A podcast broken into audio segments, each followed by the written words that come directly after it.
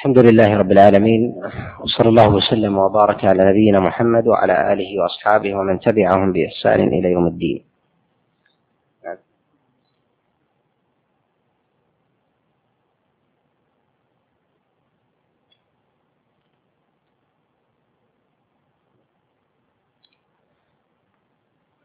نكمل ما تبقى في هذا المجلس من لامية ابن الوردي عليه رحمة الله نعم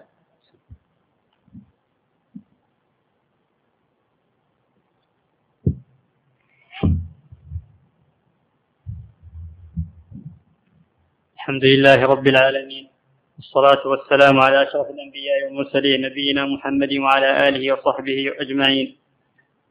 اللهم اغفر لنا ولشيخنا والحاضرين. قال المصنف رحمه الله تعالى اطلب العلم ولا تكسل فما أبعد الخير على أهل الكسل. واحتفل للفقه في الدين ولا تشتغل عنه بمال أو خول. واهجر النوم وحصله فمن يعرف المطلوب يحقر ما بدل. لا تقل قد ذهبت أربابه. كل من سار على الدرب وصل. في ازدياد العلم إرغام العدا وجمال العلم يا صاح العمل. هنا يقول اطلب العلم ولا تكسل طلب العلم هو من مسائل الخير ودروبه ومن السبل والطرق الموصلة إلى الجنة. السلام كما روى الإمام مسلم من حديث أبي هريرة. من سلك طريقا يلتمس فيه علما سهل الله له به طريقا إلى الجنة. فالعلم من الطرق السهلة المستقيمة التي توصل الإنسان إلى الجنة بأيسر السبل وذلك أن الإنسان يعرف فيها مواطن العبادة ومواطن الخير ومواطن الشر بخلاف العامي الذي ربما يقتصر على عبادة واحدة يظن أنها فيها درجة الكمال ونحو ذلك ويقصر في هذا ويفرط في عبادات كثيرة. ولذلك أبو هريرة عليه رضوان الله تعالى لما حدث بقول النبي عليه الصلاة والسلام وكذلك أيضا روي عن عبد الله بن عمر عليه رضوان الله تعالى لما قيل له أن من صلى على جنازة فله قيراط ومن تبعه حتى تدفن فله قيراط قال لقد فرطنا في قراريط كثيرة. السبب في ذلك هو أن الإنسان لا يعلم ذلك الأجر والثواب الذي جعله الله عز وجل في أعمال الخير فإنه إذا علم أن ذلك الثواب رتبه الله عز وجل على ذلك العمل فإنه يتبعه. السبب إذا ما هو؟ هو العلم والسماع والخير الذي يسعى إليه الإنسان في تحصيل المعرفة وتحصيل العلم. ولذلك كان العلماء يتقدمون الناس يوم القيامة منزلة ورفعة. لما؟ لأنهم عرفوا مواطن الخير ومواطن الشر فتبعوا مواطن الخير وأعلى مواطن الخير التي تقربهم الله سبحانه وتعالى وحذروا من مواطن الشر ومن مداخل الشيطان ووساوسه. ولذلك كان العلم من أفضل العبادات. بل نافلة العلم من أفضل النوافل أو هي أفضل نوافل على الإطلاق. وواجب العلم أفضل الواجبات على الإطلاق. فلا يمكن أن تتحقق الوجوب لا يتحقق العبادة عند الإنسان إلا بمعرفتها والعلم بها. وما عدا ذلك لا يمكن للإنسان أن يتعبد بشيء لم يعلمه. إذا فالتوحيد وهو أعظم الواجبات على العباد ثم يليه من أركان الإسلام لا يمكن للإنسان أن يحققها أو يأتي بها إلا بعلمه بها. ولذلك كان العلم بمسائل العقائد والتوحيد هي أشرف العلوم لأن شرف العلم بشرف المعلوم.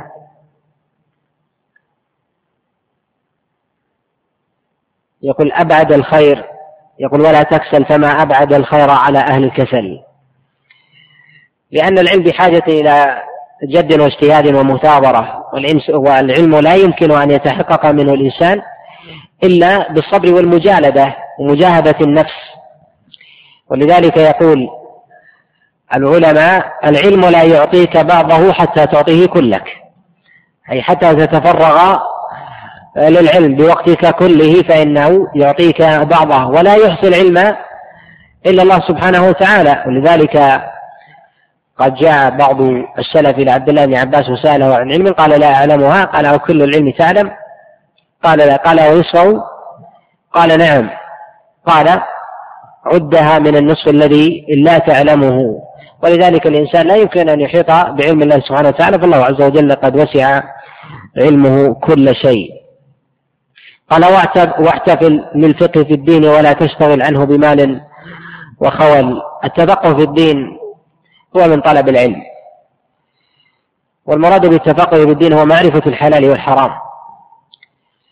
ولذلك يسمى الفقه في الدين ويسمى العلم الذكر. فإذا أطلق الذكر في الكتاب والسنة فالمراد به فالمراد به الفقه. وليس المراد به التذكير بالمواعظ ونحو ذلك أو ذكر الله عز وجل التي يلهج بها الإنسان بين بين فينة وأخرى ولذلك يقول عبد الله بن مسعود عليه رضوان الله تعالى قال الذكر ذكر الله كيف تصلي كيف تصوم كيف تتصدق. وروي أيضا عن عطاء كما رواه أبو نعيم في كتاب الحلية. قال العلم هو أو ذكر الله هو كيف تطلق وكيف تنكح وكيف تتزوج. ولا كما يقول القصاص. لذلك قال النبي عليه الصلاة والسلام كما روى الترمذي في سننه بإسناد فيه ضعف قال عليه الصلاة والسلام إذا مررتم برياض الجنة فارتعوا. قال وما رياض الجنة؟ قال حلق الذكر. المراد بحلق الذكر هي الفقه والتعليم معرفة الحلال والحرام. ولذلك يقول النبي عليه الصلاة والسلام كما في الصحيح ما بين بيتي ومنبري روضة من رياض الجنة. مراد بروضة من رياض الجنة أي أنها سبب في دخول الجنة. وذلك أن ذلك الموطن يعلم النبي عليه الصلاة والسلام فيه أصحابه. وللعلماء في هذا المعنى قولا ذهب الجمهور إلى أن المراد بقوله عليه الصلاة والسلام ما بين بيتي ومنبري روضة من رياض الجنة. أن المراد أن هذا الموطن إما أن ينقل إلى الجنة وإما أن يكون ذلك موطن مبارك فيستحب فيه العبادة. وذهب جماعة من المحققين وقال ابن القيم كما نبه عليه في كتاب الجواب الكافي وكذلك ابن عبد البر عليه رحمة الله تعالى في الاستذكار والتمهيد على أن المراد بذلك روضة من رياض الجنة. نظير قوله عليه الصلاة والسلام إذا مررتم برياض الجنة فارتعوا. قال وما رياض الجنة؟ قال حلق الذكر. إذا فما بين منبر النبي عليه الصلاة والسلام وبيته روضة من رياض الجنة أي ذلك الموطن هو الذي يعلم فيه النبي عليه الصلاة والسلام أصحابه الحلال الحرام. أي ذلك تلك البقعة احضروها فهي روضة من رياض الجنة أي للتعليم أي سبب لدخول الجنة. معرفة الحلال معرفة الحلال والحرام. إذا تلك الروضة لا يتعبد الله عز وجل فيها بميزة تختلف عن غيرها مثلها كسائر بقاع المسجد النبوي. ولذلك النبي عليه الصلاة والسلام قد امتدح من فقه في دين الله سبحانه وتعالى. لذلك يقول النبي عليه الصلاة والسلام من يريد الله به خيرا يفقهه في الدين كما في حديث معاوية في الصحيحين. والمراد من ذلك أن الله عز وجل كلما أراد بعبده الخيرية كلما صرفه إلى العلم والتفقه بالحلال والحرام.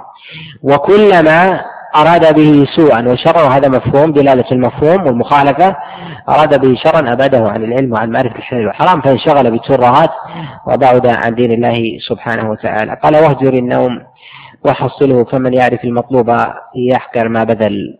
لا بد للإنسان حينما يريد أن أن ينال مناله من العلم والمعرفة أن يهجر أن يهجر ضد ذلك من النوم والكسل والراحة والدعة. ولذلك يقول الشاعر لا تحسبن المجد تمرا أنت آكله لن تنال المجد حتى تلعق الصبرا لا بد أن يمر عليك من الألم والتجرع وهجران المضاجع ونحو ذلك حتى تنال الرفعة والمنزلة العالية عند الله سبحانه وتعالى فتبتعد عن لذائذ الدنيا. ولذلك يقول الشاعر لا تركن تعود سهر الليل فإن النوم خسران. لا تركنن إلى الذنب فإن الذنب نيران. يقول لا تقل قد ذهبت أربابه كل من سار على الدرب وصل. أي لا تقل قد فاتك العلم فالعلم يطلب في كل حين حتى على الكبر ولذلك روى البخاري أو ترجم في صحيحه في كتاب العلم قال باب تعلم العلم في الكبر ثم قال وقد تعلم أصحاب رسول الله صلى الله عليه وسلم في كبر سنهم. أبو بكر تعلم وتفقه. كذلك عمر بن الخطاب عليه رضي الله تعالى كلهم قد بلغوا المشيب لما حينما دخلوا في الإسلام وأصبحوا من الفقهاء. من الفقهاء في الإسلام معاذ بن جبل من أعلم الناس بالحلال والحرام ويأتي يوم القيامة أمام العلماء برتوة وهو من كبار السن كذلك. إذا العلم لا يحصره زمن ولا وقت ولا سن معين فيتعلم الإنسان. لذلك قد جاء عن غير واحد من أئمة الإسلام أنه تعلم في الكبار فابن حزم الأندلسي قد ابتدأ العلم بعد الأربعين. وقد ورع في ذلك فأصبح من أذكياء في أذكياء الدنيا في هذا كما سماه بذلك شيخ الإسلام ابن تيمية عليه رحمة الله. وإن من أعظم مداخل الشيطان على طالب العلم هو أن يقنطه من الحصول على مناله في العلم والمعرفة كمضي العمر وتمكن من هو دونه في العلم وتقصيره في ذلك وكذلك ربما ضعف عقله أو ضعف فهمه وعدم تدبره أو عدم حفظه ونحو ذلك. وعقول الناس كلها واحدة الله عز وجل خلق الناس على أحسن تقويم فهم يتفاوتون فمن ربى نفسه على الفهم والحفظ فإنه يكون من أهل الفهم والحفظ ومن ربها على غير ذلك فإنه يكون يكون من دون من دون ذلك. لذلك الإنسان إذا اعتاد على الحفظ والمدارسة والفهم فإنه يكون من أهل الفهم والذكاء. وإذا ربى نفسه على غير ذلك فإن النفس توطن وتساس بحسب ما يسوسها به صاحبها. يقول في ازدياد العلم إرغام العدا وجمال العلم إصلاح العمل. حينما يكون الإنسان متعلما فلا شك أن في ذلك إرغاما لحاسديه. ولذلك يقول النبي عليه الصلاة والسلام كما روى البخاري من حديث عبد الله بن مسعود قال لا حسد إلا في اثنتين. أي إن كان ثمة حسد يستحق أن يحسد عليه الإنسان لا حسد إلا في اثنتين. رجل آتاه الله علما فهو يقضي به بين الناس ويعلمه. ورجل آتاه الله مالا إلى آخر الخبر لكن الشاهد من هذا مسألة العلم. فإنه هو الذي ينبغي أن يحسد عليه. فالناس يحسدون الإنسان على علم ولذلك قال في ازدياد العلم إرغام العداء في المعرفة ومعرفة مواطن الخير ونحو ذلك لذلك العالم يهاب لأنه صاحب معرفة. لا يمكن أن يدلس عليه سواء كان معرفة بحال الدنيا أو معرفة بأحوال الشرع معرفة الحلال والحرام. فكلما تمكن في الأمر صعب الدخول عليه من هذا الباب. سواء في أمور البيع والشراء إن تمكن من ذلك فإنه لا يخدع. ولذلك يقول عمر بن الخطاب عليه رضي الله تعالى كما روى الترمذي في السنن قال لا يبيع في سوقنا إلا من قد فقه في ديننا. وذلك لكي لا يقع فيما يخالف فيما يخالف الشرع. نعم. جمل المنطق بالنحو فمن يحرم الإعراب بالنطق اختبل. انظم الشعر ولازم مذهبي فاطراف الرفد في الدنيا أقل فهو عنوان على الفضل وما أحسن الشعر إذا لم يبتدل. يقول هنا تفضل. نعم مات أهل الجود لم يبق سوى مقرف أو من على الأصل اتكل أنا لا أختار تقبيل يد قطعها أجمل من تلك القبل. إن جزتني عن مديحي صرت في رقها لا فيكفيني الخجل. أعذب يقول جمل المنطق بالنحو فمن يحرم الإعراب بالنطق اختبل. النحو للكلام كالملح في الطعام فهو هو الذي يحلي الكلام ولذلك ينبغي لطالب العلم أن يحلي كلامه بالنحو والنحو هو استقامة آخر الكلام ويدخل في النحو في باب الإعراب وباب الصرف والصرف هو ضبط أواسط الكلم وأوله والإعراب هو ضبط آخر الكلم وكله النحو والنحو هو علم لا يقبل التوسع. قواعد مضبوطة لا يمكن أن يوسع بخلاف سائر العلوم كعلوم الآلة. كعلم الأصول وعلوم الأدب ونحو ذلك التي تتوسع بتوسع الناس. أما علوم اللغة أي علم النحو خاصة لا يمكن أن يتوسع فهو قواعد معلومة لا يمكن أن أن تتعدد. فلا يبالغ الإنسان الإنسان آه، فيه فيغلب على كلامه التقعر ونحو ذلك والتكلف. فقد نهى النبي عليه الصلاة والسلام عن ذلك المبالغة في السجع ونحو ذلك وقد سماه عليه الصلاة والسلام ضربا من ضروب السحر. يقول انظم الشعر ولازم مذهبي في اطراح الرفد ولا تبغي النحل. هنا يحث على نظم الشعر. ونظم الشعر هو من وجوه الأدب فإن الإنسان الذي ينظم الشعر فإنه يكون صاحب ذوق رفيع. إلا أن النزول في الشعر والسعي في ابتذاله والإكثار منه ونحو ذلك مما يذم فيه الإنسان.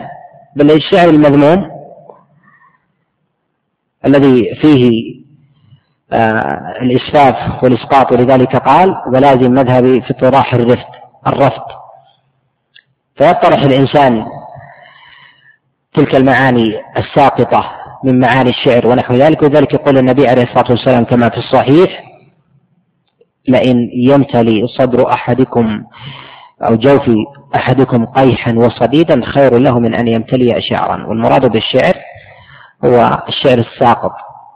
السافل الذي لا معنى لا معنى خير فيه بل هو معنى شر كالهجاء والغزل الفاحش ونحو ذلك. هذا من الشعر الساقط ولا زال العلماء من العصر الأول يشعرون لكنهم لا يشعرون في المعاني القبيحة. ولذلك يقول الإمام الشافعي عليه رحمة الله لولا لولا أن الشعر بالعلماء يزري لكنت اليوم أشعر من لبيدي ولولا خشية الرحمن ربي ظننت الناس كلهم عبيدي. وذلك أن الشاعر كلما بلغ بشعره منزلة رفيعة كلما وقع فيه من الكبر والغطرسة والرفاع عن الناس لأنه يملك لسانا سليطا يهجو به فلان وفلان ونحو ذلك ويقع في نفسه من الكبر آه، على الناس ونحو ذلك. لذلك الشافعي قد استنبط من هذا المعنى أن ترك المبالغة في الشعر من صفات العلماء. قال لولا أن الشعر بالعلماء يزري لكنت اليوم أشعر من نبيد وهو من من من شعراء العرب ومن أئمة اللغة. عليه رحمة الله لكنت اليوم أشعر من لبيدي ولولا خشية الرحمن ربي ظننت الناس كلهم عبيدي. فهو قد جمع بين بين العروبة وكذلك صلاة النسب فهو مطلبي مطلبي عليه رحمة الله.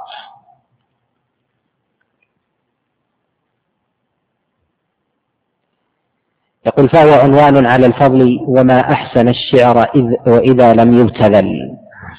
عنوان على الفضل لأنه من؟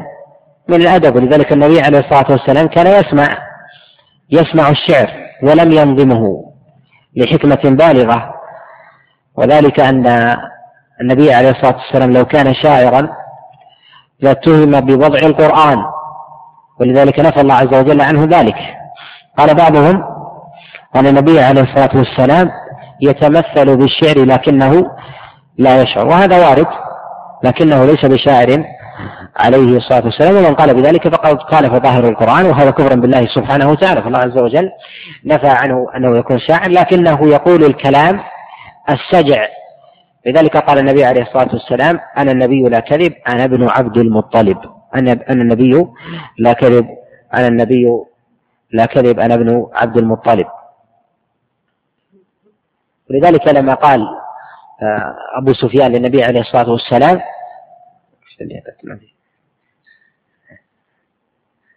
ولذلك لما قال ولذلك قال أبو سفيان للنبي عليه الصلاة والسلام العزى لنا ولا عزى لكم. قال النبي عليه الصلاة والسلام ردا عليه في يوم آه، أحد على السجع. قال الله مولانا الله مولانا ولا ولا مولى لكم.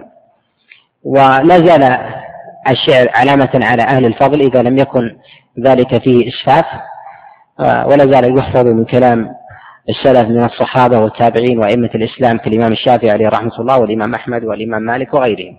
قال فهو عنوان الفضل عنوان على الفضل وما أحسن الشعر إذا لم يبتذل أي إذا لم يطلب به شيء من الدنيا. أو كان فيه مذمة كأن يطعن في الناس والقدح فيهم ونحو ذلك. ولذلك يقول الله سبحانه وتعالى الشعراء يتبعهم الغاوون. هذا هو الأصل فيهم لأنهم يملكون من من السحر بالكلام. ولذلك يقول النبي عليه الصلاة والسلام إن من البيان لسحرا. يقول مات أهل الفضل لم يبق سوى مات أهل الفضل لم يبق سوى مقرف أو من على الأصل اتكل. أهل العقل والفضل لا يتكلون على أصولهم ولكنهم يتكلون على أعمالهم. ولذلك النبي عليه الصلاة والسلام يقول كما في الصحيح من أبطأ به عمله لم يسرع به نسبه. ولذلك النبي عليه الصلاة والسلام يقول لفاطمة يا فاطمة سليني من مالي ما شئت لا أغني عنك من الله شيئا. يوم القيامة لا اعتبار بالأنساب فما العبرة بالنسب؟ العبرة بالنسب كما قال الله عز وجل جعلناكم شعوبا وقبائل لتعارفوا. هذا هو العبرة وأن يتعارف. فتكون الأسماء كالأعلام على الناس. هذا فلان وفلان مع ذلك لا تغني ولا تسمن من جوع. أما معالي أهل السنة أن العرب أفضل من غيرهم والجنس العربي أفضل من جنس غيرهم لكن لا يعني أن ذوات العرب أفضل من ذوات غيرهم فالذوات تختلف. كما يقال أن جنس الرجال أفضل من جنس من جنس النساء لكن لا يعني أن هذا الرجل أفضل من تلك من تلك المرأة فمن أعيان النساء من يكون أفضل من أعيان الرجال وهذا وهذا كثير. يقول أنا لا أختار تقبيل يد قطعها أجمل من تلك القبل أي أنني لا أتزلف بذلك الشعر الذي وهبني الله عز وجل إياه تقبيل اليد. لكي تقبل يدي أو أقبل يد فلان ليحصل لي شيئا من نصيب الدنيا ونحو ذلك. ولذلك ذم العلماء عليهم رحمة الله تقبيل اليد. وقد ذكر الإمام أحمد عليه رحمة الله تعالى في كتاب الورع من حديث سليمان بن حرب قال تقبيل اليد تلك هي السجدة الصغرى. لأنها مذمة. قد مال بعضهم وهم قلة من السلف إلى تحريمها وليس بالصواب. وقد ثبت عن النبي عليه الصلاة والسلام أنه قد قبلت يده وثبت عن العباس بن عبد المطلب أنه قبلت يده وكذلك ثبت عن عبد الله بن عباس عليه رضوان الله تعالى أنه رخص في ذلك وهذا عليه عامة العلماء عليه رحمة الله تعالى واختلفوا كذلك في تقبيل القدم هل تقبل القدم أم لا؟ إذا كانت لأب وأم فإنها لا حرج لا حرج في ذلك لكنه لا يكثر منها لأن فيها شيء من الإذلال والخضوع الأولى أن لا يكون إلا لله سبحانه وتعالى.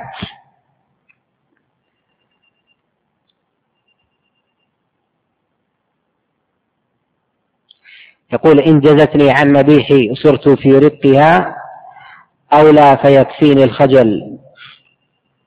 وذلك أن الإنسان إن وهب فإن فإن النفس مجبولة إلى مجبولة على حب من أحسن إليها. وهذا أمر معلوم.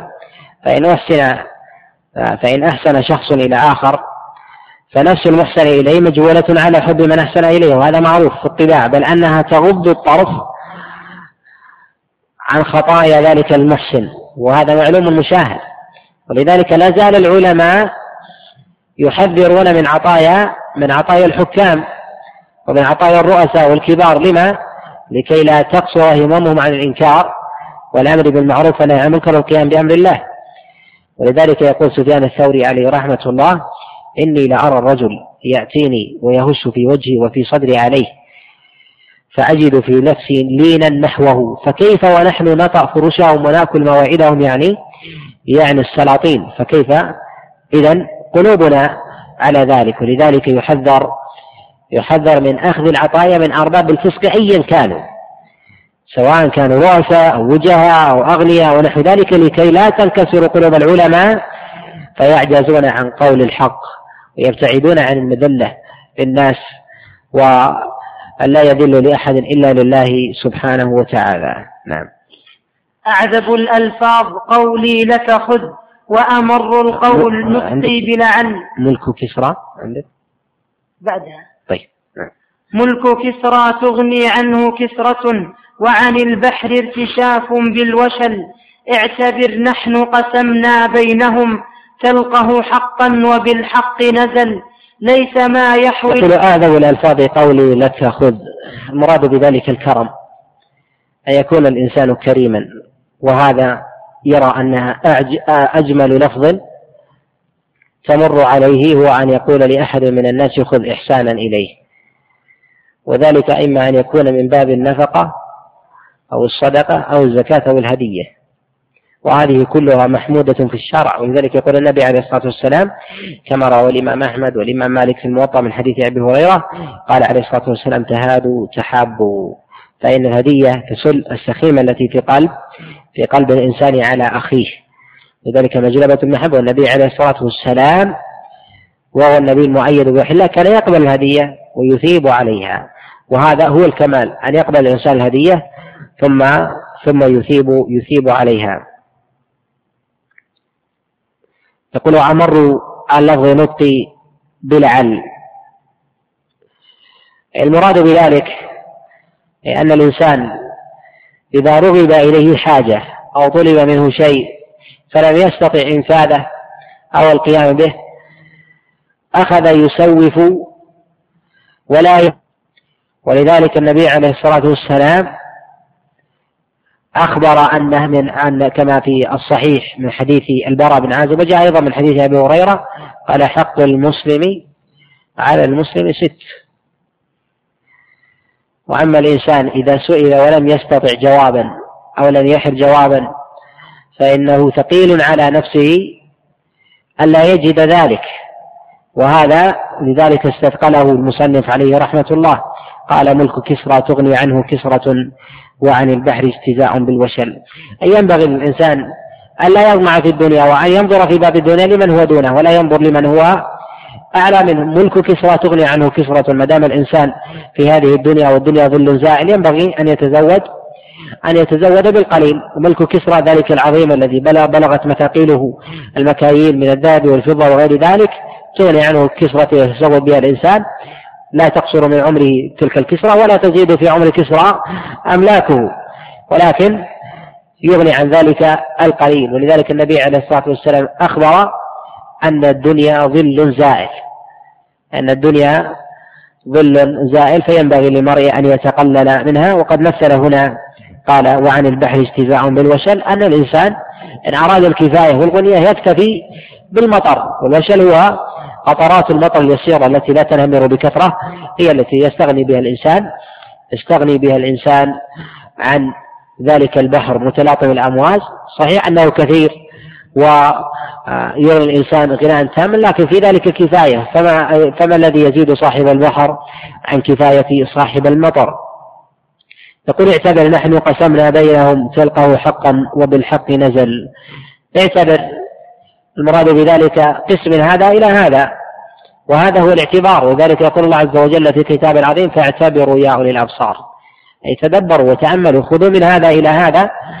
وقيسوا الأحكام قال اعتبر بقول قول الله سبحانه وتعالى نحن قسمنا بينهم. أي أن الله عز وجل قسم بين الناس الأخلاق وقسم بينهم. الأرزاق. ولذلك يقول النبي عليه الصلاة والسلام أن الله قسم بين الناس أخلاقهم كما قسم بينهم أرزاقهم. وابن آدم ليس له إلا ما كتب ما كتب له فلا يطعم غيره طعامه ولا يطعم طعام غيره ولا يكتسي بكساء غيره ولا يكتسي غيره بكسائه فلا بد أن يأتيه وإن كان في جوف البحر. يخرجه الله سبحانه وتعالى.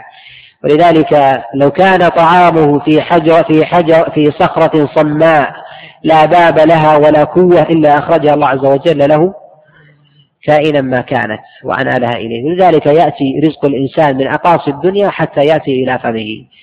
يكتبه الله عز وجل للإنسان ولا يمكن أن أن يخرج من فيه شيء ليس ليس ليس لغيره. نعم. ليس ما يحوي الفتى من عزمه لا ولا ما فات يوما بالكسل. اطرح الدنيا فمن عاداتها تخفض العالي وتعلي من سفل. عيشة الزاهد في تحصيلها عيشة الجاهد بل هذا أذل. كم جهول وهو مسر مكثر وعليم مات منها بالعلل كم شجاع لم ينل منها المنى وجبان نال غايات الأمل. فاترك الحيلة فيها واتئب إنما الحيلة في ترك الحيل.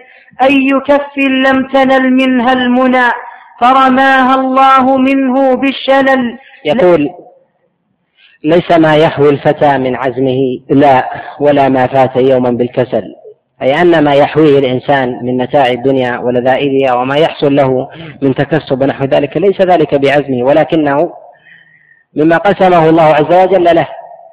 وهذا لا ينافي الأخذ بالأسباب فالله سبحانه وتعالى قد أمر بأخذ الأسباب وجعل للإنسان مشيئة بعد مشيئة الله سبحانه وتعالى. يقول الله جل وعلا وما تشاءون إلا أن يشاء الله فما يجب على المرء أن يعتقد أن ما يحوي من نصيب الدنيا ولذائذها ليس هو من عزمه واجتهاده المحض بل هو ذاك سبب جعله الله عز وجل للإنسان أخذ به فرزقه الله عز وجل ذلك الرزق. ولا ما فات عليه من متاع الدنيا ولذائذها فلا ينبغي أن يتحسر عليه بسبب بسبب الكسل. وإن كان كان الأصل أن الإنسان ينبغي أن يسعى ويعمل. ولذلك امتدح الله عز وجل العاملون. وقد اختلف العلماء عليهم رحمة الله تعالى في حكم العمل. هل الإنسان إذا كان مقتدرا على العمل ولم يعمل واكتفى بنفقة غيره هل يأثم بذلك أم لا؟ على قول ذهب الجمهور إلى أن عمله مستحب. ذهب قلة ومروي عن بعض الصحابة عليهم رضوان الله تعالى إلى الوجوب والصواب أنه على الاستحباب. ولذلك النبي عليه الصلاة والسلام يروى في الخبر كما عند الطبراني وغيره وكذلك في المسند النبي عليه الصلاة والسلام دخل المسجد ووجد رجلا فيه فقال أن تعمل قال لا. أخي يكفيني؟ قال أخوك خير خير منك. والمراد بذا مع أنه باق في المسجد لكن العمل هو الأولى أن أن يكد الإنسان ويفتح. وكذلك ينبغي الإنسان أن يأخذ بالأسباب وأن يدخر رزقه. لذلك النبي عليه الصلاة والسلام كما في صحيح مسلم كان يدخر قوت سنة وهو من هو عليه الصلاة والسلام؟ بالإيمان. نبي من أنبياء الله عز وجل مؤيد بوحي الله سبحانه وتعالى لكنه يعلم أمته مواضع الخير والأخذ بالأسباب. وليس هذا قنوط من رزق الله عز وجل وعدم اعتبار ولكنه أخذ بالأسباب فهو يدخر يدخر رزق رزق أهله سنة. يقول اطرح الدنيا فمن عاداتها تخفض العالي وتعلي من سفل. ولذلك الدنيا إنما تسمى دنيا لدناءتها وقيل تسمى دنيا لأن ما بعدها هو البعث والنشور يسمى الآخرة. فهي لا تعترف بنسب ولا بحسب ولا بجاه وإنما تأخذ الإنسان على غرة. فلذلك ينسب لها كثير من آه، في كثير من النصوص سواء في الشارع وكذلك في كلام في كلام العرب ينسب للدنيا أنها فعلت وفعلت ونحذر وهذا كله من أقدار الله سبحانه وتعالى ولكن الإشارة إلى أن الله سبحانه وتعالى لا يعطي الدنيا لا يعطي الدنيا من أحب فحسب ولكن يعطيها من أحب ومن لم يحب. ولذلك يقول النبي عليه الصلاة والسلام لو كانت الدنيا تزن عند الله جناح بعوضة ما سقى الكافر منها شربة ماء. هذه الدنيا لا تعادل عند الله سبحانه وتعالى جناح بعوضة. لذلك يعطي منها الكافر والمؤمن. يقسم لهذا ويقسم لهذا ويعطي هذا خيرا وهذا خيرا. أما الآخرة فلا يعطي الله عز وجل منها إلا من أحبه وهي العاقبة. ولذلك يقول النبي عليه الصلاة والسلام كما في الخبر قال الدنيا سجن المؤمن وجنة الكافر. و قد سئل بعض أهل المعرفة عن معنى قول سجن المؤمن وجنة الكافر وما في جاء في آيات كثيرة أن المؤمن كلما ازداد إيمانا انشرح قلوب وما يقع في الطمأنينة وانشراح الصدر وما يحصل للكافر كذلك في هذه الدنيا من ضيق وحرج كأنما يصعد في السماء وغير ذلك من الآيات من نكد, من النكد والإعراض عن ذكر الله ومن أعرض عن ذكري فإن له معيشة ضنكا إلى غير ذلك ما أعرض عن ذكر الله سبحانه وتعالى. كيف الجمع بين هذا وهذا؟ فيقال أن الدنيا سجن للمؤمن بالنسبة لنعيم الآخرة. وأما وأما بالنسبة للكافر فهي نعيم بالنسبة لعذاب بالنسبة لعذاب الآخرة. يقول عيشة الراغب في تحصيلها عيشة الجاهد فيها أو أقل. فالإنسان إن اجتهد في هذه الدنيا أو سعى في كسبها فلن يعدو فلن يعدو رزقه. ولذلك يقول النبي عليه الصلاة والسلام لعبد الله بن عباس اعلم أن ما أصابك لم يكن ليخطئك وأن ما أخطأك لم يكن ليصيبك. ما جاءك من رزق اعلم أنه هو رزقك. وما أخطأك من رزق وقد سعيت إليه وتطلبه وذهب إلى غيرك شرابا سائغا لم يسعى إليه. اعلم أنه ليس لك وأن الله عز وجل قسمه لغيرك. قل كم جهول وهو مثل وهو مثل مكثر وعليم مات منها بالعلل. أي كم رجل جهيل مجهول وجاهل في طرق التكسب والسعي في الدنيا ونحو ذلك وفيه من السذاجة والبساطة إلا أن الله عز وجل رزقه من الثرى. والمال والنعيم في هذه الدنيا وهو لا يحسن جمع مال بل لا يحسن رعاية أهله. وكم من الناس من أذكياء الدنيا ما رزقهم الله سبحانه وتعالى كما رزق كما رزق ذلك. ولذلك لا ينبغي للإنسان أن يعتد وأن ينظر لماذا رزق الله عز وجل فلان ولم يرزقني كما يفعله بعض بعض البسطاء. وأذكر أنه في عام من الأعوام في في عرفة كنت في أحد جبالها وكان بجوار أحد الشاميين وكان يرفع يديه ويدعو. ففهمت من دعائه أنه مهندس. فيقول يا رب أنا مهندس وبلغت من العلم كذا وكذا وأنك أعطيت جاري الصعلوك. بيتا وأعطيته مزروعة ولم تعطني لما يا ربي؟ فتناولته وقلت أن الله عز وجل يقصر العقل في هذا. الله عز وجل أمر بالأخذ بالأسباب ولكنه غلب عليه أن جعل تلك الأسباب في مقام في مقام المعطية المتصرفة. وهذا هو ما يضل به الناس بل ربما ينافي ينافي العبودية لله سبحانه وتعالى قد ينافي كمالها وقد ينافي وقد ينافيها بالكلية. إذا علق الأمر بالأسباب وجعلها هي التي هي التي تعطي وتضر وتنفع. وهذا يخالف ما هو مشاهد ملموس ويخالف كذلك نصوص الشرع. فلا يحاسب الإنسان ربه فالله عز وجل لا يسأل عما يفعل. والعباد هم الذين هم الذين يسألون. يقول كم شجاع لم ينل فيها المنى وجبان نال غايات الأمل. الشجاعة لا تعني أن الإنسان يحصل لمراده بقوته وسطوته ويغلب غيره. فكم من جبان غلب القوي بسبب التوفيق. وكم من السير والمغازي من يلقى جبان شجاعا فيقتله. بسبب ماذا؟ ليست الشجاعة هي كل شيء.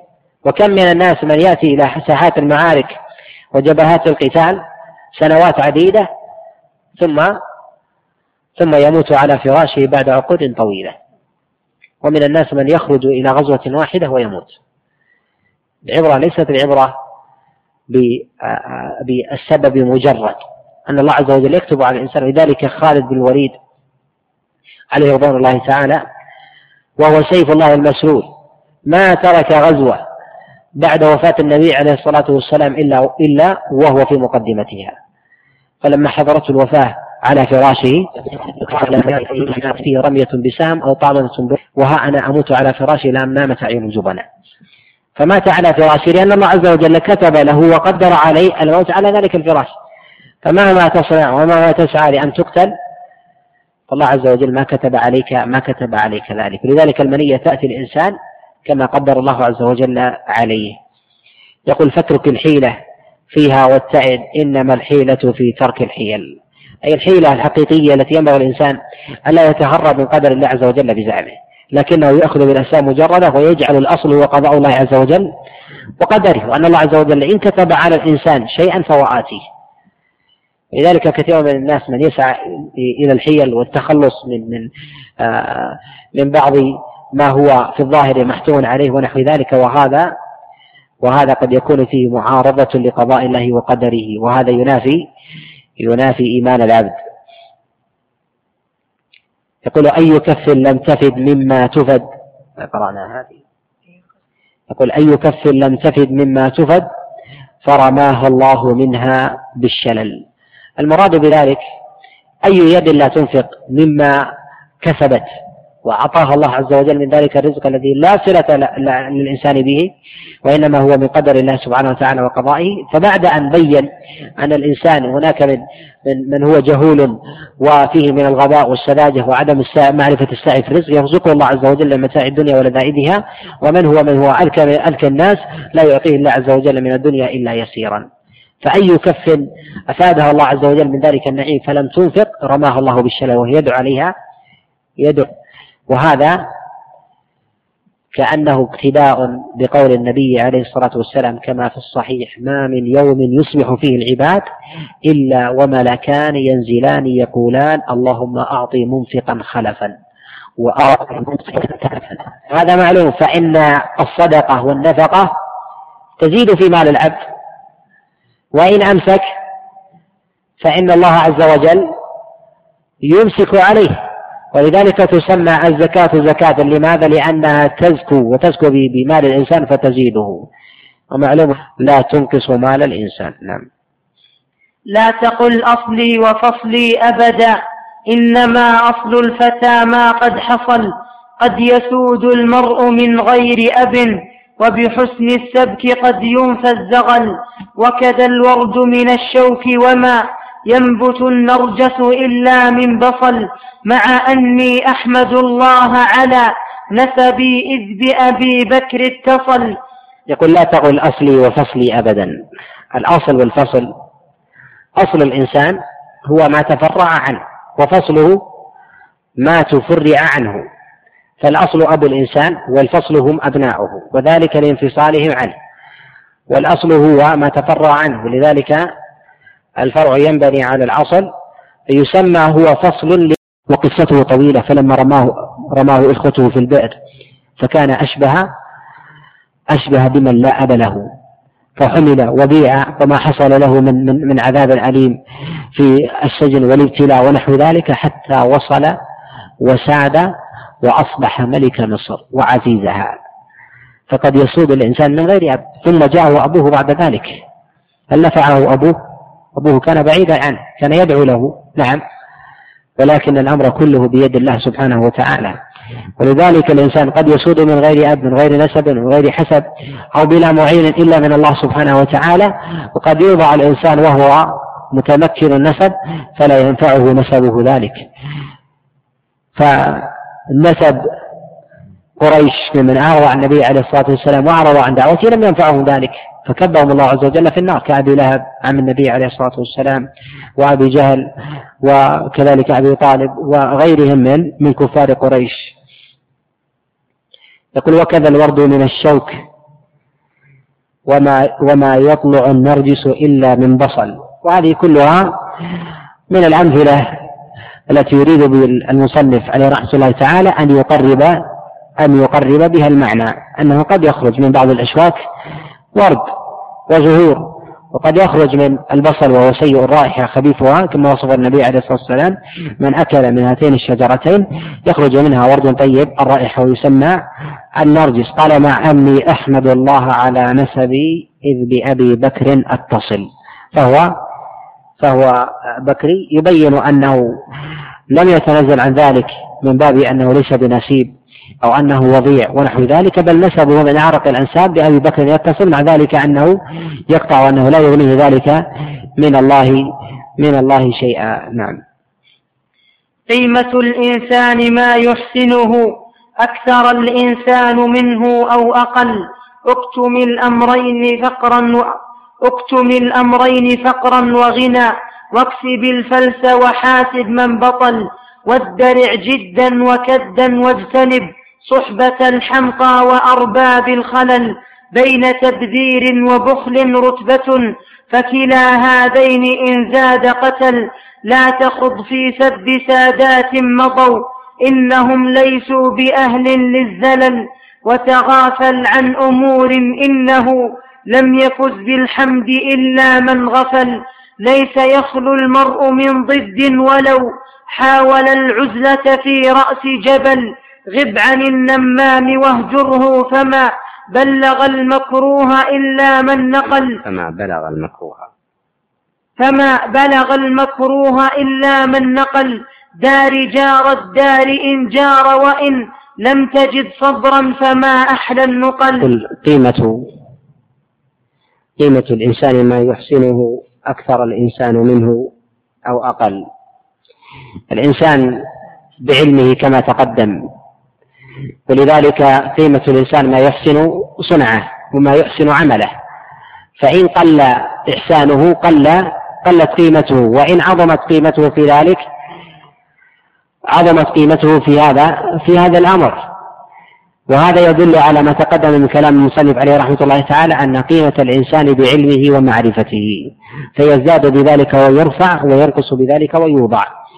يقول اكتم الأمرين فقرا وغنى واكسب الفلس وحاسب من بطل.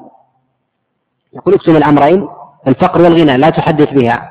كنت فقيرا فاصبر واحتسب إلا إن احتجت فأصابك فاقة فإنه لا حرج عليك أن تسأل كما جاء الترخيص في ذلك. وإلا تكتم. ولذلك مما يكتم من حال الإنسان قول الشاعر وقد جمعها الشاعر بقوله احفظ لسانك لا تبح بثلاثة سن ومال ما استطعت ومذهب فعلى الثلاثة تبتلى بثلاثة بمموه وممخرق ومكذب. احفظ لسانك لا تبح بثلاثة سن ومال ما استطعت ومذهب. الشاهد من هذا قول لكلام المصنف ومال.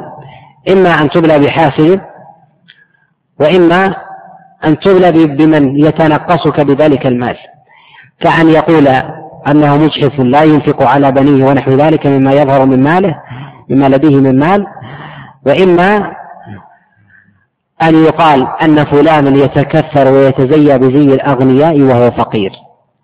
وقلما أحد من الناس إلا إلا وهو لا يوازن بين ماله وبين حاله وهذا معلوم معلوم مشاهد. يقول ودرع جدا وكدا واجتنب صحبة الحمقى وأرباب الخلل. ويريد بذلك أنه ينبغي الإنسان كما أنه تقدم أن من أسباب أن أن الله عز وجل هو الذي يقسم الأرزاق بين العباد أنه لا يظن بكلامه ذلك الإنسان يتعطل فلا يجد ولا ولا يكد بل ينبغي له أن يدرع جدا وكدا ويجتنب صحبة الحمقى وأرباب الخلوة لا يحسنون لا يحسنون العمل. فالنبي عليه الصلاة والسلام كان يقوم بعمله بنفسه كان يخسف نعله ويغسل إناءه كما في الخبر المشهور. قال بين تبذير وبخل رتبة وكلا وكلا هذين إن دام قتل. ومراد بذلك هو التوسط وخير الأمور أوسطها.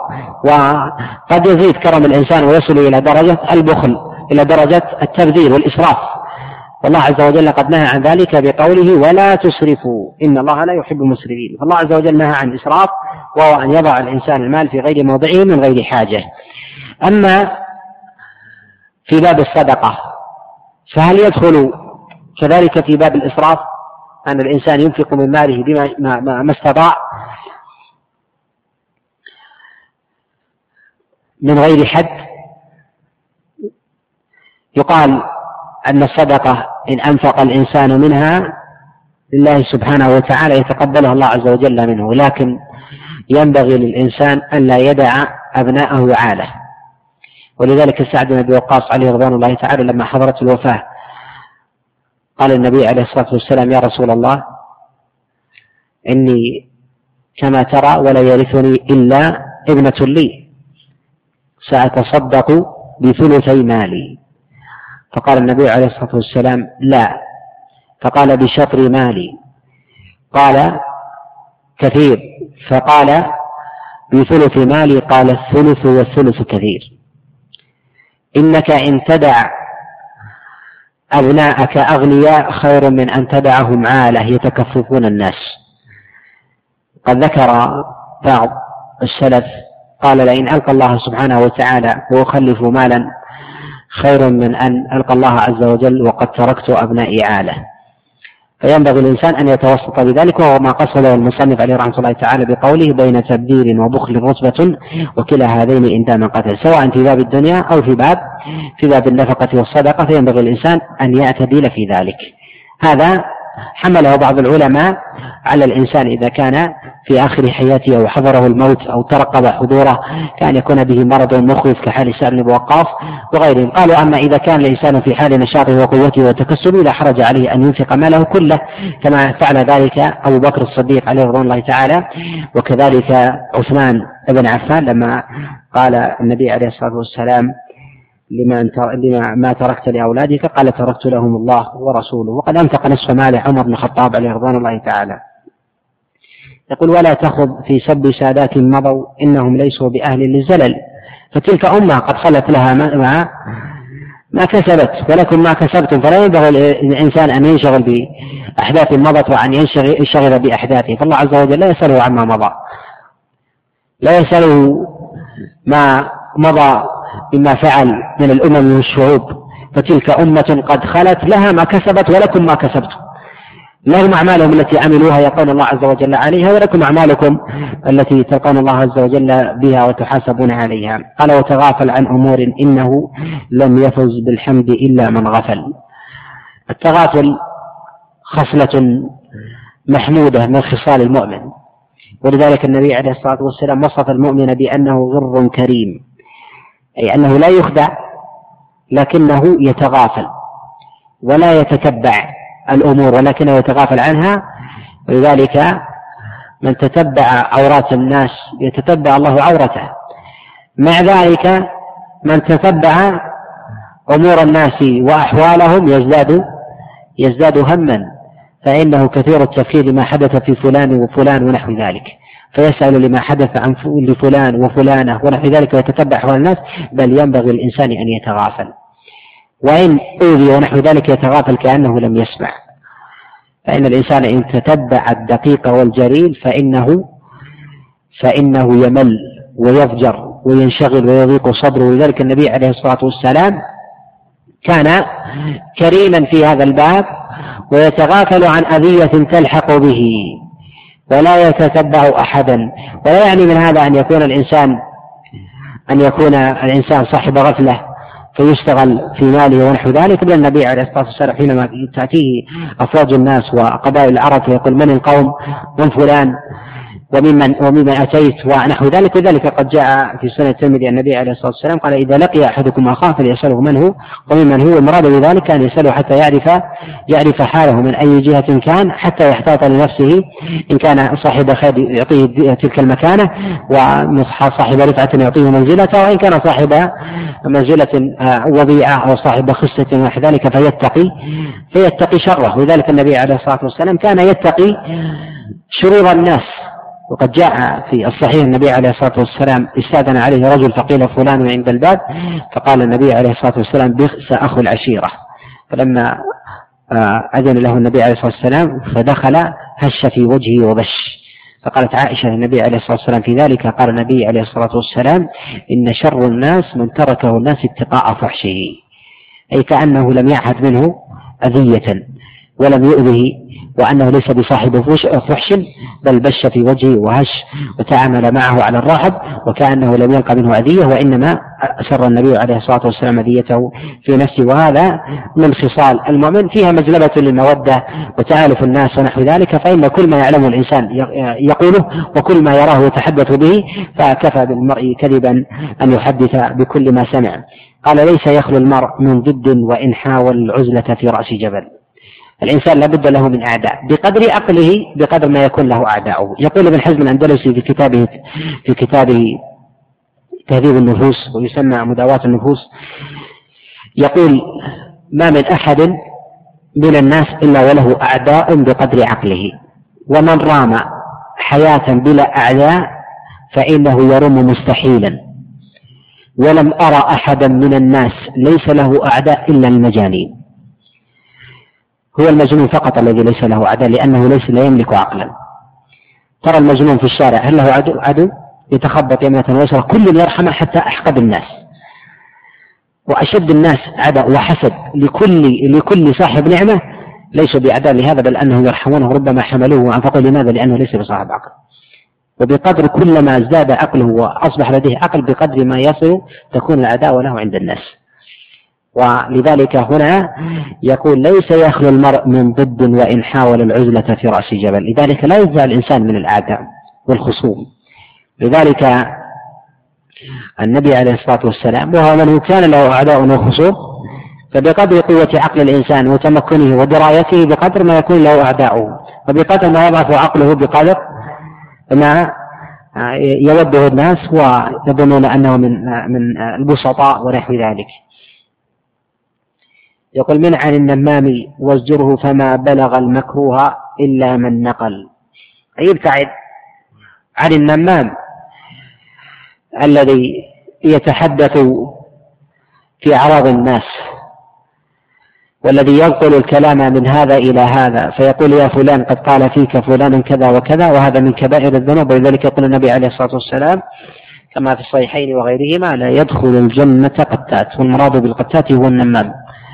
ونقل الكلام من شخص إلى آخر هو من أكابر الذنوب. ولذلك النبي عليه الصلاة والسلام أخبر بأناس يخدشون وجوههم. الحديث معروف في رواية النبي عليه الصلاة والسلام لمن يعذب لمن يعذب في النار. وأشد من ذلك من يلم بين الناس بما لم يحدث أصلا. فيقول فلان قال في فلان كذا وهو لم يقل. ولذلك يقول الشاعر لي حيلة في من يلم وليس في الكذاب حيلة.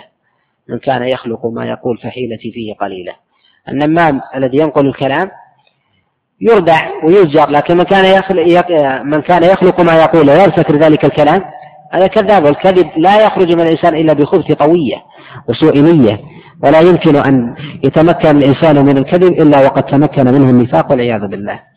يقول باري جار السوء بالصبر وإن لم تجد صبرا فما أحلى النقل أنه ينبغي يجب عليك أن تتحلى بصبر الجوار لما جعل النبي عليه الصلاة والسلام من حق للجار وذلك يقول النبي عليه الصلاة والسلام لا زال جبريل يوصيني بالجار حتى ظننت أنه سيورثه أن يجعله من الورثة من ضمن الأبناء. فإن مات جار ورثه جاره لما له من المكانة. والجيران ثلاثة جار له حقان جار له ثلاث حقوق وجار له حقان وجار له حق واحد. الجار الذي له ثلاث حقوق هو الجار المسلم القريب له حق الجوار وحق الإسلام وحق القرابة. والجار له حقان هو الجار المسلم بالقرابة له حق الجوار له حق الجوار وحق القرابة إذا كان كافرا وجار له حق واحد وهو حق الجوار إذا كان إذا كان ليس بمسلم وليس بصاحب بصاحب قرابة. وإذا لم تجد صبرا على أذيته إن آذاك فإن الأولى لك أن تنتقل عنه ولا تؤذيه. ولذلك النبي عليه الصلاة والسلام جعل أهل الجوار أمنا على عورات جيرانهم وإن بدا منهم من الأذية ما بدا. ولذلك النبي عليه الصلاة والسلام حينما سئل عن أعظم الذنب قال ما أعظم الذنب؟ قال أن تزاني بحليلة جارك لماذا؟ لأنه ائتمنك وسكن بجوارك. إذا فالزنا من البعيدة أهون من الزنا من القريبة لأنك أتيته على غرة. فلم يكن يخطر في باله أن الأذية والفتنة تأتي من جاره. ولذلك كلما أمن الإنسان صاحبه كلما كان الإثم أعظم. لأنك قد أتيته في حال غرة وثقة بك. والشارع حينما عظم حق الجار وجعل ما فيه وما له من حق وأمان جعل كذلك في المقابل أن التعدي عليه أعظم من التعدي على غيره. نعم. جانب السلطان واحذر بطشه لا تخاصم من إذا قال فعل. لا تل الحكم وإنهم سألوا رغبة فيك وخالف من عدل.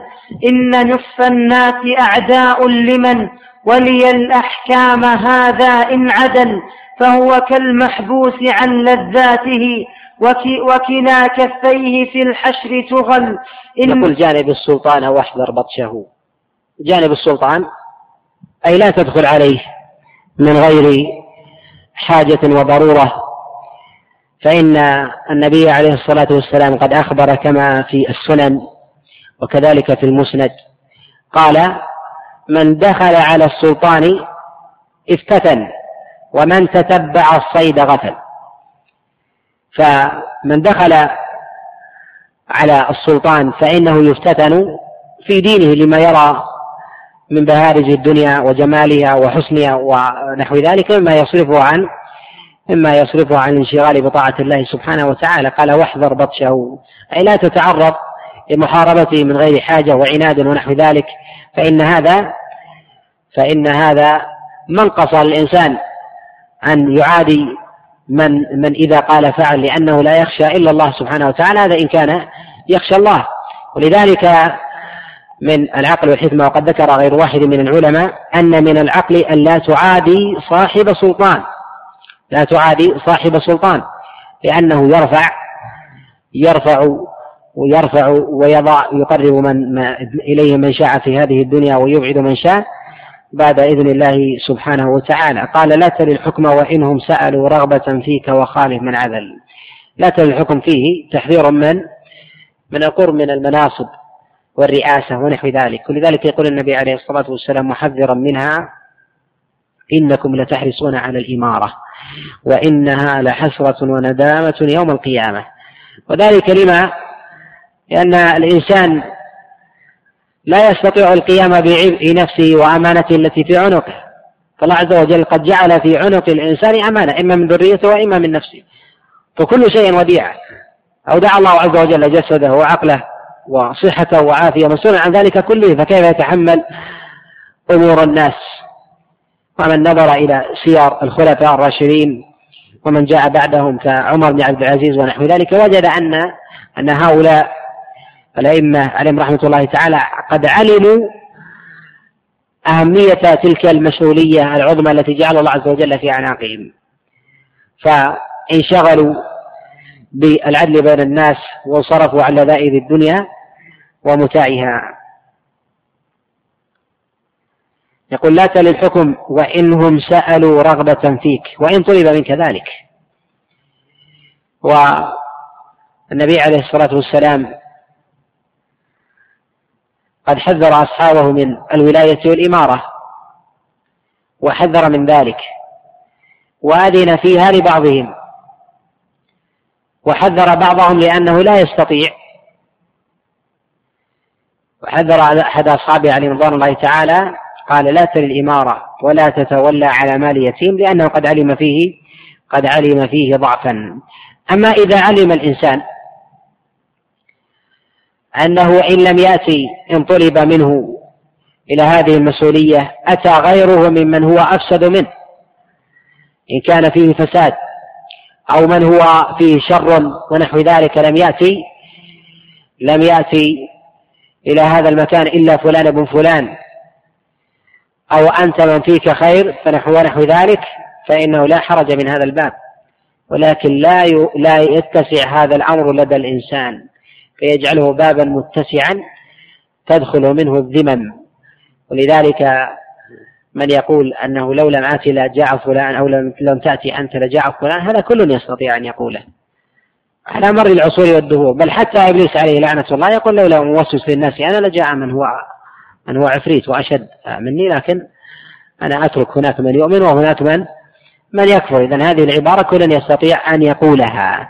فلا بد الإنسان أن يراقب ربه سبحانه وتعالى في في هذا الأمر ويجعل ويجعل من نفسه خصيما لها. يقول إن نصف الناس أعداء لمن ولي الأحكام هذا إن عدل. وذلك أن أمور الحكام لا تظهر للناس وما هم فيه من أحوال لا تظهر للناس فقد يكون لديهم من الأعذار ما لا يعلمه ما لا يعلمه الرعاية والمحكومين ونفوس الحكام مبنية على الأنفة ومبنية على العزة والكبر ونحو ذلك فقد يكون لديهم من الأعذار ما لا يبدونه للناس ويظن الناس أن أن هؤلاء لديهم لكنهم لا يعطونه ويمسكون ويمسكون عنهم. ولذلك قال هنا إن نصف الناس أعداء لمن ولي الأحكام. هذا إن عدل. هذا إن كان عدلا أما إن كان ظالما فالكل فالكل عدوه. وهذا معلوم عند من ولي الأحكام سواء في باب القضاء أو في باب السلطة العليا. قال فهو كالمحبوس عن لذاته. قال فهو كالمحبوس عن لذاته. المراد بذلك أنه لا يستطيع أن أن يسعى بين الناس في الطرقات ويذهب حيثما شاء ويجيء فكل عمله محسوب عليه حيث يراه الناس. رأيت الوالي ورأيت الحاكم ورأيت القاضي فلا يستطيع أن يقضي حاجته بنفسه أو يتلذذ بذلك فإن الإنسان لديه رغبة بأن بأن يكون حرا في قوله وفعله وذهاب مجيئه لكنه يبقى محبوسا عن لذاته تلك. قال وكلا كفيه في الحشر تغل. وهذا يشير إلى قول النبي عليه الصلاة والسلام ما من رجل يلي أمر ثلاثة فما فوق إلا جاء يوم القيامة مغلولة يده إلى عنقه. فكه بره أو أبقه إثمه. أمر ثلاثة فما فوق. جاء يوم القيامة الأصل فيه أنه مغلول. أثبت العدالة الأصل أنك متهم. يأتي يوم القيامة مغلولة يده إلى عنقه فكه بره أو أبقه أو أبقه إثمه والعياذ بالله. نعم. إنما النقص والاستثقال في لفظة القاضي لوعظ ومثل لا توازي لذة الحكم بما ذاقه المرء إذا المرء انعزل. فالولايات وإن طابت لمن ذاقها فالسم في ذاك العسل. نصب, نصب المنصب أوهى جسدي وعنائي من مدارات السفل. قصر الآمال في الدنيا تفز فدليل العقل تقصير الأمل. إن من يطلبه الموت على غرة منه جدير بالوجل. يقول إن للنقص والاستثقال في لفظة القاضي لوعظ ومثل لا توازي لذة الحكم بما ذاقه الشخص إذا الشخص انعزل.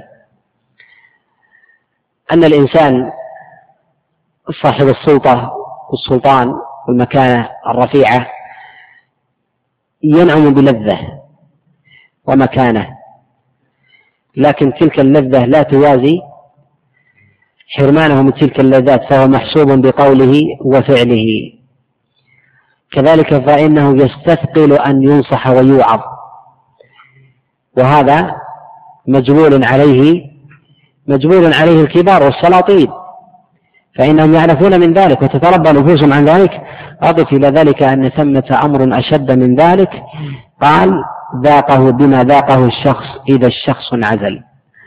إذا كان الشخص صاحب السلطان ثم انعزل عن ذلك فإنه يلقى من الألم والحسرة تمحو ما وجده من لذة لذة تلك النعمة. حتى لو قيل له تمنيت أنك لم تتولى ذلك المنصب بعد عزلك منه لتمنى ذلك. والمناصب والمناصب لا تدوم لأهلها. لذلك يقول الشاعر إن إن المناصب لا تدوم لأهلها إن كنت في شك فأين الأول؟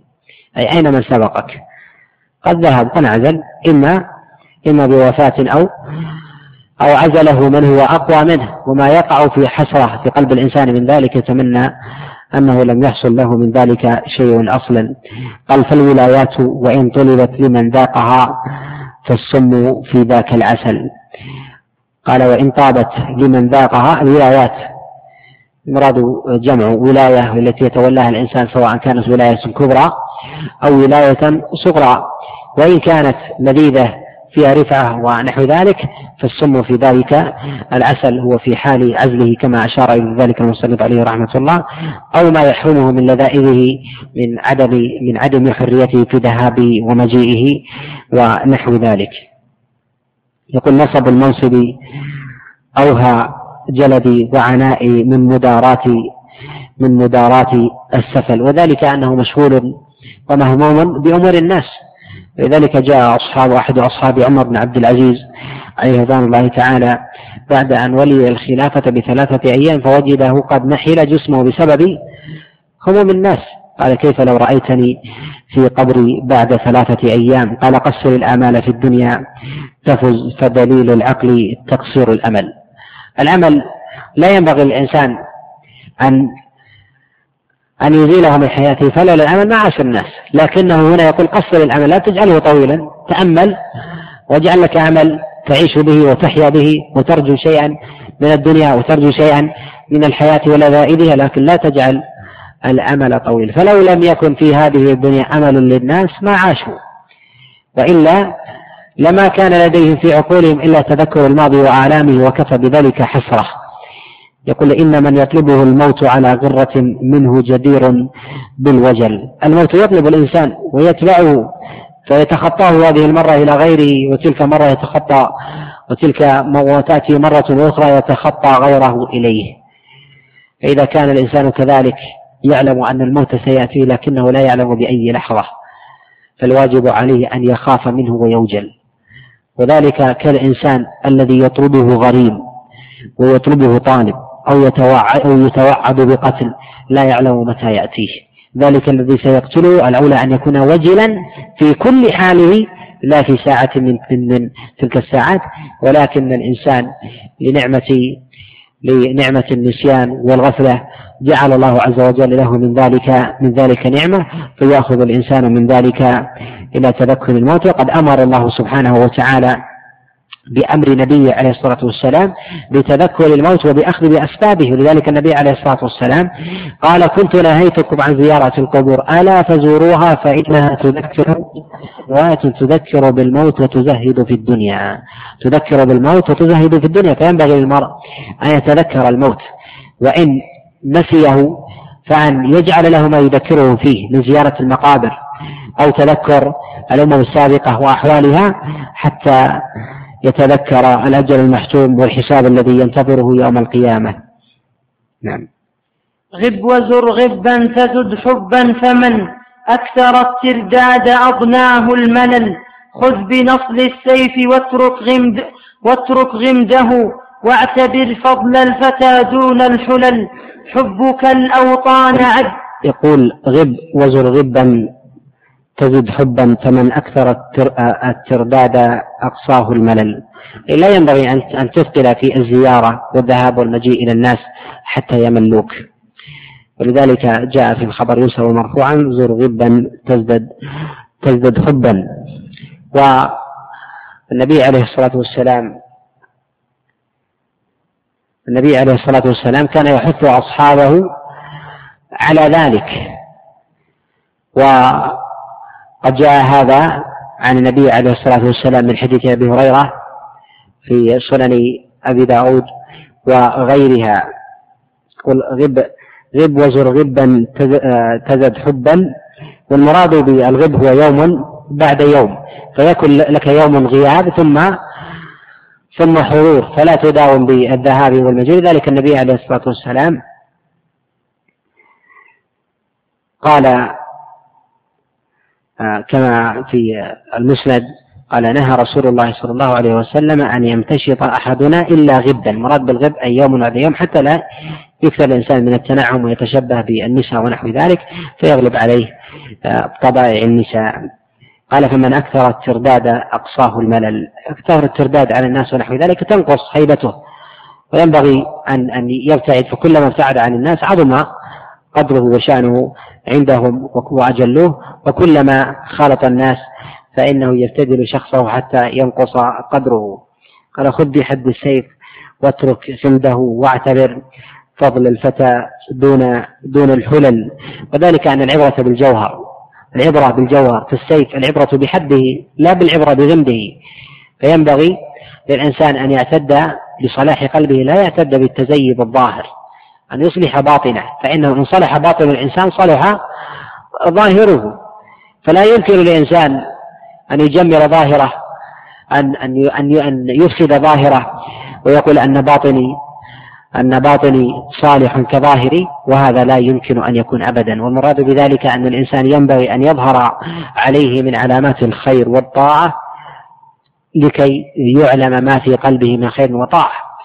وهذا كما أنه معلوم في في الشرع معلوم في الطبع فلا يمكن أن تأتي إلى شجرة ميتة. تأتي إلى شجرة ميتة ويقول صاحبها أنه يسقيها كل يوم. هذا لا يمكن أن أن أن يعقل أو تقول أن عروقها حية لا كلا بل هي ميتة. لأنها لا تسقى أو لسبب آخر. لا يمكن أن تكون أن تكون حية. ولا يمكن أن تأتي إلى شجرة مورقة خضراء. ويقول صاحبها أنه لا يسقيها ولا يأتيها الماء إما من ينابيع الأرض أو نحو ذلك. بل لا بد أن تكون أن تكون تتغذى بشيء يظهر على يظهر عليها في الظاهر. ولذلك شبه ذلك باعتداد الإنسان بالسيف وحده فإن الغمد لا ينفع وإنما هو من باب التحسين. وعند الجد والحاجة فلا يحتاج الإنسان إلا إلى غمده وأما الظواهر فإنها لا تنفع الإنسان عند العزم والحاجة. نعم. حبك الأوطان عجز ظاهر فاغترب تلقى عن الأهل بدل فبمكث الماء يبقى آسنا وسر البدر به البدر اكتمل. أيها العائب قولي عبثا إن طيب الورد مؤذ بالجعل. عد, عد عن, أس عن أسهم لفظي واستتر لا يصيبنك سهم من ثعل يقول حبك الأوطان عز ظاهر فاغترب تلقى عن الأهل بدل. حب الوطن والأرض التي يعيش فيها الإنسان هو مفطور عليه الإنسان بالطبع وجاء الشرع بتقرير ذلك. وقد أخبر الله سبحانه وتعالى أن الإنسان يقاتل عن بلده وأرضه أيا كان. وذلك بسبب بسبب إبعاده عن شيء ألفة. كما قال الله عز وجل خرجونا من ديارنا وأبنائنا. فقاتلوا لماذا؟ لأنهم أخرجوا من ديارهم وأبنائهم. والله عز وجل قد امتحن الكفار من اليهود والنصارى وغيرهم. قال اخرجوا من دياركم لكنهم لم يخضعوا ذلك لأن قلوبهم معلقة بذلك فأحبوا الديار أكثر من الإسلام. في العبرة بالإسلام هو الأصل. وأما حب الإنسان لبلده فإنه لا فإنه لا يلام بذلك لكنه لا يقدمها على على محابب على على ما أمر الله عز وجل بحبه وتقديمه. والإنسان مجبور على حب موطنه موطنه الأول ولذلك يقول الشاعر كم من منزل في الكون يألفه الفتى وحنينه دوما لأول منزل يقول فاغترب تلقى عن الأهل بدل فبمثل الماء يبقى آسنا وسر البدر به البدر اكتمل. وكأن هذا القول هو منتزع من كلام الشافعي عليه رحمة الله تعالى في ديوانه بقوله سافر تجد عوضا عمن تفارقه وانصب فإن لذيذ العيش في النصب إني رأيت وقوف الماء يفسده إن سال طاب وإن لم يجري لم يطب وقد تقدم الإشارة إلى إلى هذا المعنى. يقول هنا أيها الغائب قولي عابثا أيها الغائب أيها العائب قولي عابثا. المراد بذلك ممن ينتقدني ينتقد قولي من غير تدبر وهمه النقد وكذلك آه، العيب للكلام ولا ينكر عنه مدح لأحد وإنما هو كبعض الحشرات التي لا تقع إلا على الأوساخ. كالذباب وغيرها. أيها العائب قولي عابثا إن طيب الورد مؤذن مؤذن بالجعل وهذا كلام شديد منه عليه رحمة الله. أي إنك لذمك ذلك أشبه بالجعلان وهي دواب تمشي على الأرض تتأذى من رائحة الورد. وقد ذكر الدميري عليه رحمة الله في كتاب الحيوان قال وهذا من شواذ من شواذ الحشرات فإنها تتأذى بالورد وتطيب بالأوساخ وتحيا فإن لم تجد أوساخا فإنها تموت. وتحيا على تلك الأوساخ وتموت إن أعطيت طيبا أو وردا. يقول عدي عن أسهم لفظي واستتر لا يصيبنك سهم من فعل أي أن تلك تلك الأبيات التي يتكلم بها أشبه بالسهام في الكنانة فإنه لا تتصدى لنقدي فإني سأهجوك بكلام يؤذيك ويصيبك في مقتل. نعم. لا يغرنك لين من فتى إن للحيات لين يعتزل. أنا مثل الماء سهل سائغ ومتى سخن آذى وقتل. أنا كالخيزور صعب كسره وهو لدن كيفما شئت انفتل. غير أني في زمان من يكن فيه ذا مال هو المولى الأجل واجب عند الورى إكرامه وقليل المال فيهم يستقل. قل لا يغرنك لين من فتى إن للحياة لينا يعتزل. أي لا ترى كما تقدم من كلامي أني صاحب تربية ولين وسلوك ونحو ذلك أنني إن تعدى علي شخص بأذية ونحو ذلك وسب وقدح أنني سأكون لينا معه كلا بأن بأني سآخذ حقي منه موصفا فإن للحياة لينا يعتزل مع أنها لينة إلا أن الناس يبتعدون يبتعدون منها. أنا مثل الماء سهل سائغ. أي إن أردت أن تستفيد مما أعطيك فأنا كالماء تحيا به وقد جعل الله عز وجل من الماء كل شيء حي. إن أردت أن تشرب مني فإني سأعطيك سائغا ما يرويك. ومتى سخنت أي أوذيت أي أغضبت؟ يشير بذلك إلى الغضب فالغضب تعريفه في لغة العرب هو غليان دم القلب.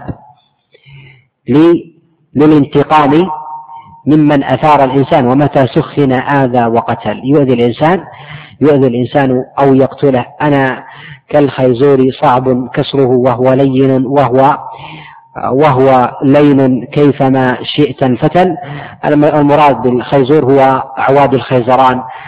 لا تكسر وتلوى إذا كانت رطوة لينة. لا تكسر يستفيد من الإنسان على أي حال. إن أراد أن يثنيها أو يلويها ونحو ذلك لينة أينما أداها ولا يستطيع أحد أن يكسرها إذا كانت إذا كانت رطبة طرية. ويشير في البيت الذي يليه إلى أنه ليس بصاحب مال وهذه المنقصة في أعين بعض الناس. قال غير أني في زمان من يكن فيه ذا مال هو المولى الأجل. والناس يميلون لصاحب المال. لذلك يقول الشاعر رأيت الناس قد مالوا إلى من عنده مال رأيت الناس قد ذهبوا إلى من عنده ذهبوا. الناس يميلون إلى إلى المال. وإن كان وضيعا أو سيء الخلق إلا أنه هو السيد لأنه لأنه صاحب مال يسعى إليه. وهذا معلوم معلوم مشاهد وكأن المصنف عليه رحمة الله يشير هنا أن رغم ذلك كله أنه كأعواد الخيزران وكالماء لمن أراد أن يشرب منه وكالخيزران اللين الذي لا يكسر لكن يستفيد منه الإنسان لكنه ليس بصاحب مال. قال غير أني في زمان فيه ذا من يكن فيه ذا مال هو المولى الأجل واجب عندي الورى إكرامه وقليل المال فيهم يستقل. وهذا معلوم مشاهد من كان قليل المال فإن الناس تعافه ويميلون عنه وينصرفون عنه لأنه لا يرون فيه ميلا أو أو غنى في حاجة عن دنياهم وهذا من المؤسف. يقول كل أهل العصر غمر وأنا منهم فاترك تفاصيل الجمل. وختم منظومته تلك بمذمة أهل عصره بأنه قد كثر فيهم الجهل والفساد قال وكل الناس غمر والمراد بالغمر هنا الجهل والغبى والحمق ونحو ذلك والبعد عن الخير. وأراد بذلك بقوله وأنا منهم أي أنا من ضمن هؤلاء. ويشير إلى ما أشار الله عز وجل إليه في مواضع كثيرة من كتابه. أكثر الناس لا يعقلون وأكثر الناس لا يؤمنون.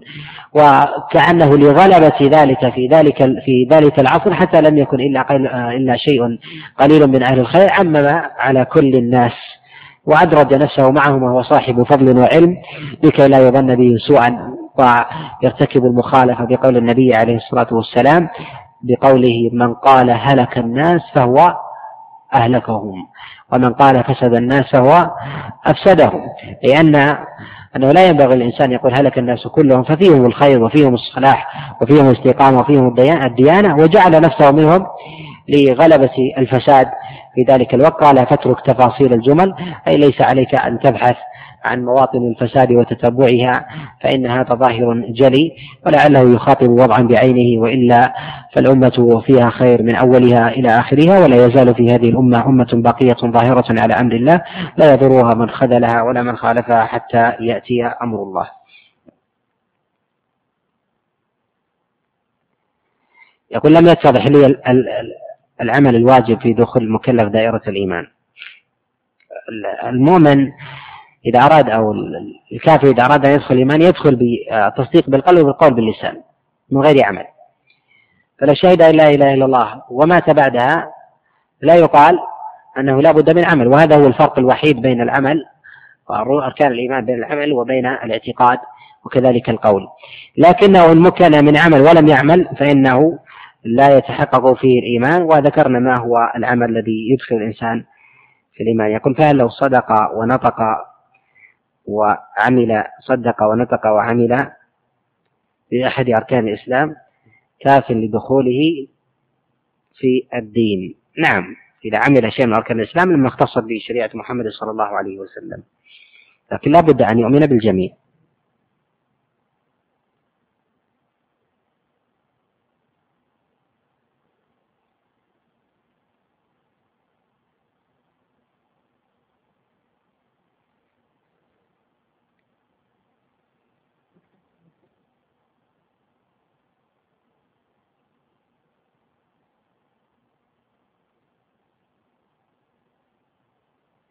يقول وجدت بعض الفتاوى تقول بحرمة شراء البيرة الموجودة حاليا فما الحكم في ذلك؟